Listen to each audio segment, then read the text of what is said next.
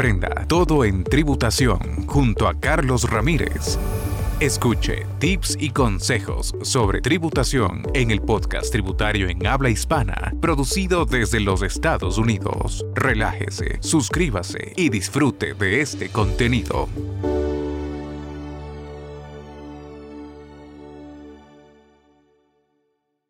Deducciones, reembolsos y gastos en la oficina en casa para las corporaciones S.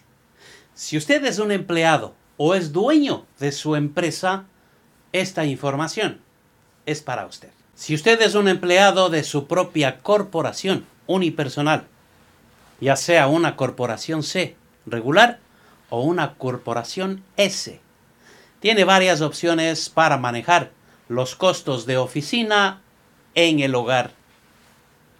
Puede deducir los costos de la oficina en el hogar si presenta un anexo C. Según la Ley de Empleos y Reducción de Impuestos, el Tax Cut en Job Acts, los empleados que trabajan de forma remota ya no pueden deducir los gastos de la oficina en el hogar en las declaraciones de impuestos. Eso ya lo sabemos. En la medida de que ya no se usa el 2% del ingreso bruto ajustado. Sin embargo, los dueños de negocio pueden calificar para reclamar la deducción de oficina en el hogar si tiene su propio negocio y usa parte de su hogar como su lugar principal de negocios.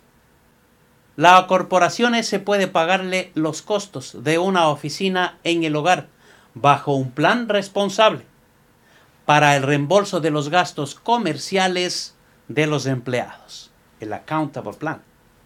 El plan contable para deducciones de reembolsos de la corporación S es la tercera opción. Ser reembolsado bajo un plan contable proporciona los mayores ahorros de impuestos.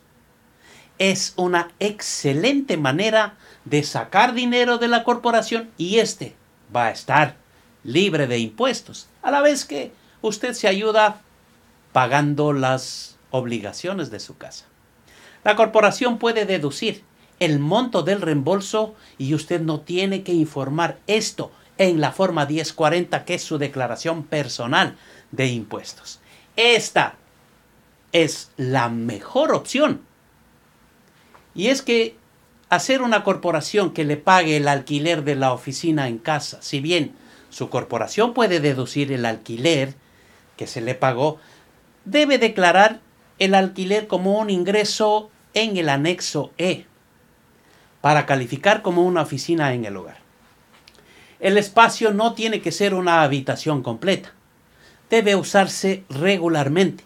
Quiere decir esto que debe ser de forma continua o recurrente. Y además, esta es la característica más importante. Debe ser exclusiva. No puede ser para uso personal. Sus niños no pueden jugar en la oficina o el espacio destinado para que el comercio o negocio se desarrolle. Simplemente es el lugar principal de los negocios el lugar donde se reúne físicamente con pacientes, clientes, de manera regular. El espacio se considera su lugar principal de negocios y se utiliza para realizar actividades administrativas o de gestión. Usted hace la contabilidad, prepara impuestos, llegan los suministros, hace la concentración de citas, la redacción de informes, se la pasa día y noche en su oficina lugar exclusivo. No hay otra ubicación fija donde realice regularmente estas actividades. Esta característica es importante. Como empleado, la oficina en casa debe ser para la comodidad de su empleador. Esto significa que la oficina en casa se requiere como condición de empleo.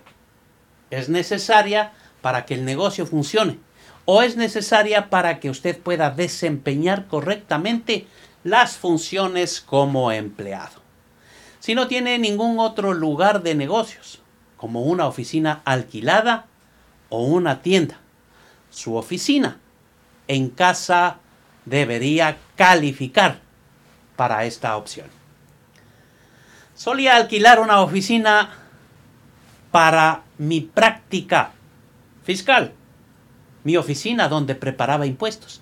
A pesar de que realice el trabajo administrativo en el espacio regular y exclusivo en casa, en raras ocasiones yo me puedo reunir con mis clientes en mi casa.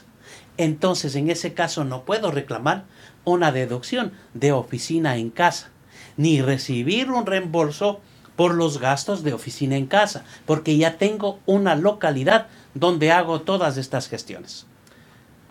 Si entonces ya dejo la oficina de alquiler y trabajo desde mi casa exclusivamente, ya utilizamos esta característica. Entonces mi oficina va a ser en casa y calificaré para la deducción de oficina en casa. Para que un plan de reembolso de gastos se considere contable, accountable plan, los gastos que se reembolsan deben ser gastos reales, relacionados con el trabajo. No puede reembolsar gastos personales. Y usted como empleado debe justificar los gastos proporcionando al empleador recibos otra documentación que sea necesaria.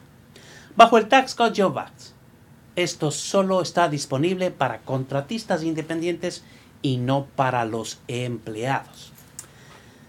Debe crear un formulario en un plan de cuentas de la contabilidad se debe poner los informes de gastos de empleados para la corporación. Esta es una buena idea. Así es que tenga o no una oficina en casa, comience con las líneas para el millaje comercial y otros gastos comerciales de bolsillo como el franqueo de cartas, envío, suministros de oficina. Usted paga los toles, los peajes, el estacionamiento, las comidas que estén relacionadas con el negocio, comidas en las que se hable de negocios exclusivamente, todos estos recibos tienen que pasarse a la empresa. ¿Para qué?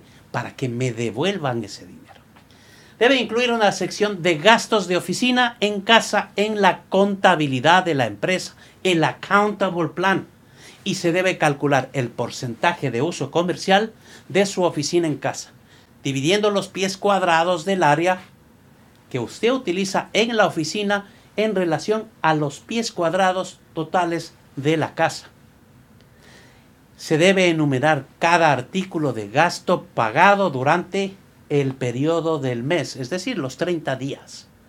Por ejemplo, los real estate taxes, los impuestos de bienes inmuebles, el homeowners insurance, el seguro para propietarios de casa, oil, gas, la electricidad, el aceite, la calefacción, el agua, el alcantarillado.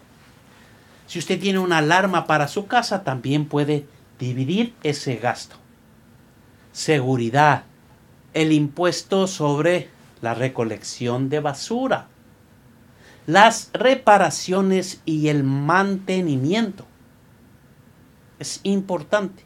El mortgage, los intereses que se han generado por la hipoteca, que se hacen y son deducibles para tomarse en cuenta que parte de este de esta hipoteca es una parte de la oficina en casa para las corporaciones. Así que se debe multiplicar el total de estos gastos por el porcentaje de uso comercial para determinar el monto que se debe reembolsar cada mes, mensualmente. Sume todos los gastos comerciales enumerados anteriormente e incluya en el monto de gastos de oficina el hogar. Como gerente de la empresa puede escribirse un cheque de la corporación para usted por ese monto. Para ser claros, esto solo se aplica si reclama la deducción de la oficina en el hogar, si tiene su propio negocio y usa parte de su hogar para este negocio. Recuerde que ya no está permitido para empleados bajo el Tax Cut Job Act, los gastos misceláneos al 2%, por ahora no existen más. No se puede utilizar. Debe deducir la cantidad de su deducción detallada por los impuestos sobre los bienes raíces, los intereses hipotecarios por la cantidad de reembolso que reciba de su corporación durante estos, estos años. Es decir, si usted recibe el 10%, eso ya no lo puede reclamar en las deducciones detalladas. Si sus impuestos inmobiliarios para el año son de 10 mil, pero en el transcurso del año la corporación le ha dado 2 mil dólares por este rubro, ahora solo podrá deducir en el anexo A los 8 mil restantes. Estas pautas generales para las deducciones o reembolsos de la oficina de la corporación S. Deducir los gastos de oficina en casa es un gasto ordinario y necesario. Como había sido en el caso pasado, este tipo no se lo podía hacer. Si la oficina está dentro de la misma unidad de vivienda, que la parte residencial de su casa se consideraría como que usa la casa entera como residencia principal. Si el espacio de oficinas en el hogar es del 10% del área total de su hogar, no tiene que pagar impuestos sobre la renta sobre el 10% de la ganancia de la venta. Podrá excluir la ganancia hasta los límites de 250 mil dólares o 500 mil si, si son casados, pero reúnen los requisitos a menos que cualquier depreciación posterior al 6 de mayo del 77 se debe informar en cualquier depreciación que se haya deducido en la oficina de la corporación, en casa. La ganancia no puede ser recuperada de la sección 1250, que se grabará a las tasas de ganancias de capital hasta un máximo del 25%. Está casado y vende su residencia principal de la que era propietario en la que vivió durante los últimos cinco años y el que tenía la oficina del hogar calificada y esto representa el 15% del área total, con una ganancia neta de 300 mil dólares durante estos cinco años que vivió en la casa. Pudo deducir 5 mil dólares de depreciación en la parte de la oficina en casa. Entonces, si usted ya dedujo esos 5 mil de depreciación y tuvo una ganancia de 300 mil, ahora va a restar de los 300 mil y solamente los 295 mil pagarán impuestos. Si usted obtuvo una ganancia neta de 300 mil durante los 5 años que vivió en la casa y usted pudo deducir 5 mil dólares de depreciación de la parte de la oficina en casa, entonces puede excluir 295 mil dólares de la ganancia total. Recuerde que como casado puede deducir hasta 500.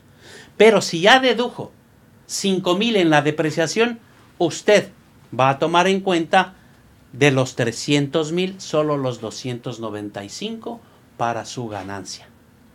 La corporación no le reembolsó la depreciación, solo hay ingresos para declarar al 100% de la ganancia, hasta los límites del libre de impuestos. Depende si usted tomó la depreciación y le cobró a la empresa. En este caso decíamos que usted depreció la oficina en casa y tomó 5 mil dólares. La empresa le devolvió esos 5 mil. Entonces la ganancia de capital sería de 295 mil y no de 300 y en el caso de que nunca depreció la oficina en casa, la ganancia de capital va a ser completa y podrá hacer la exclusión y no pagar impuestos. Aprenda todo en tributación junto a Carlos Ramírez. Escuche tips y consejos sobre tributación en el podcast tributario en habla hispana, producido desde los Estados Unidos. Relájese, suscríbase y disfrute de este contenido.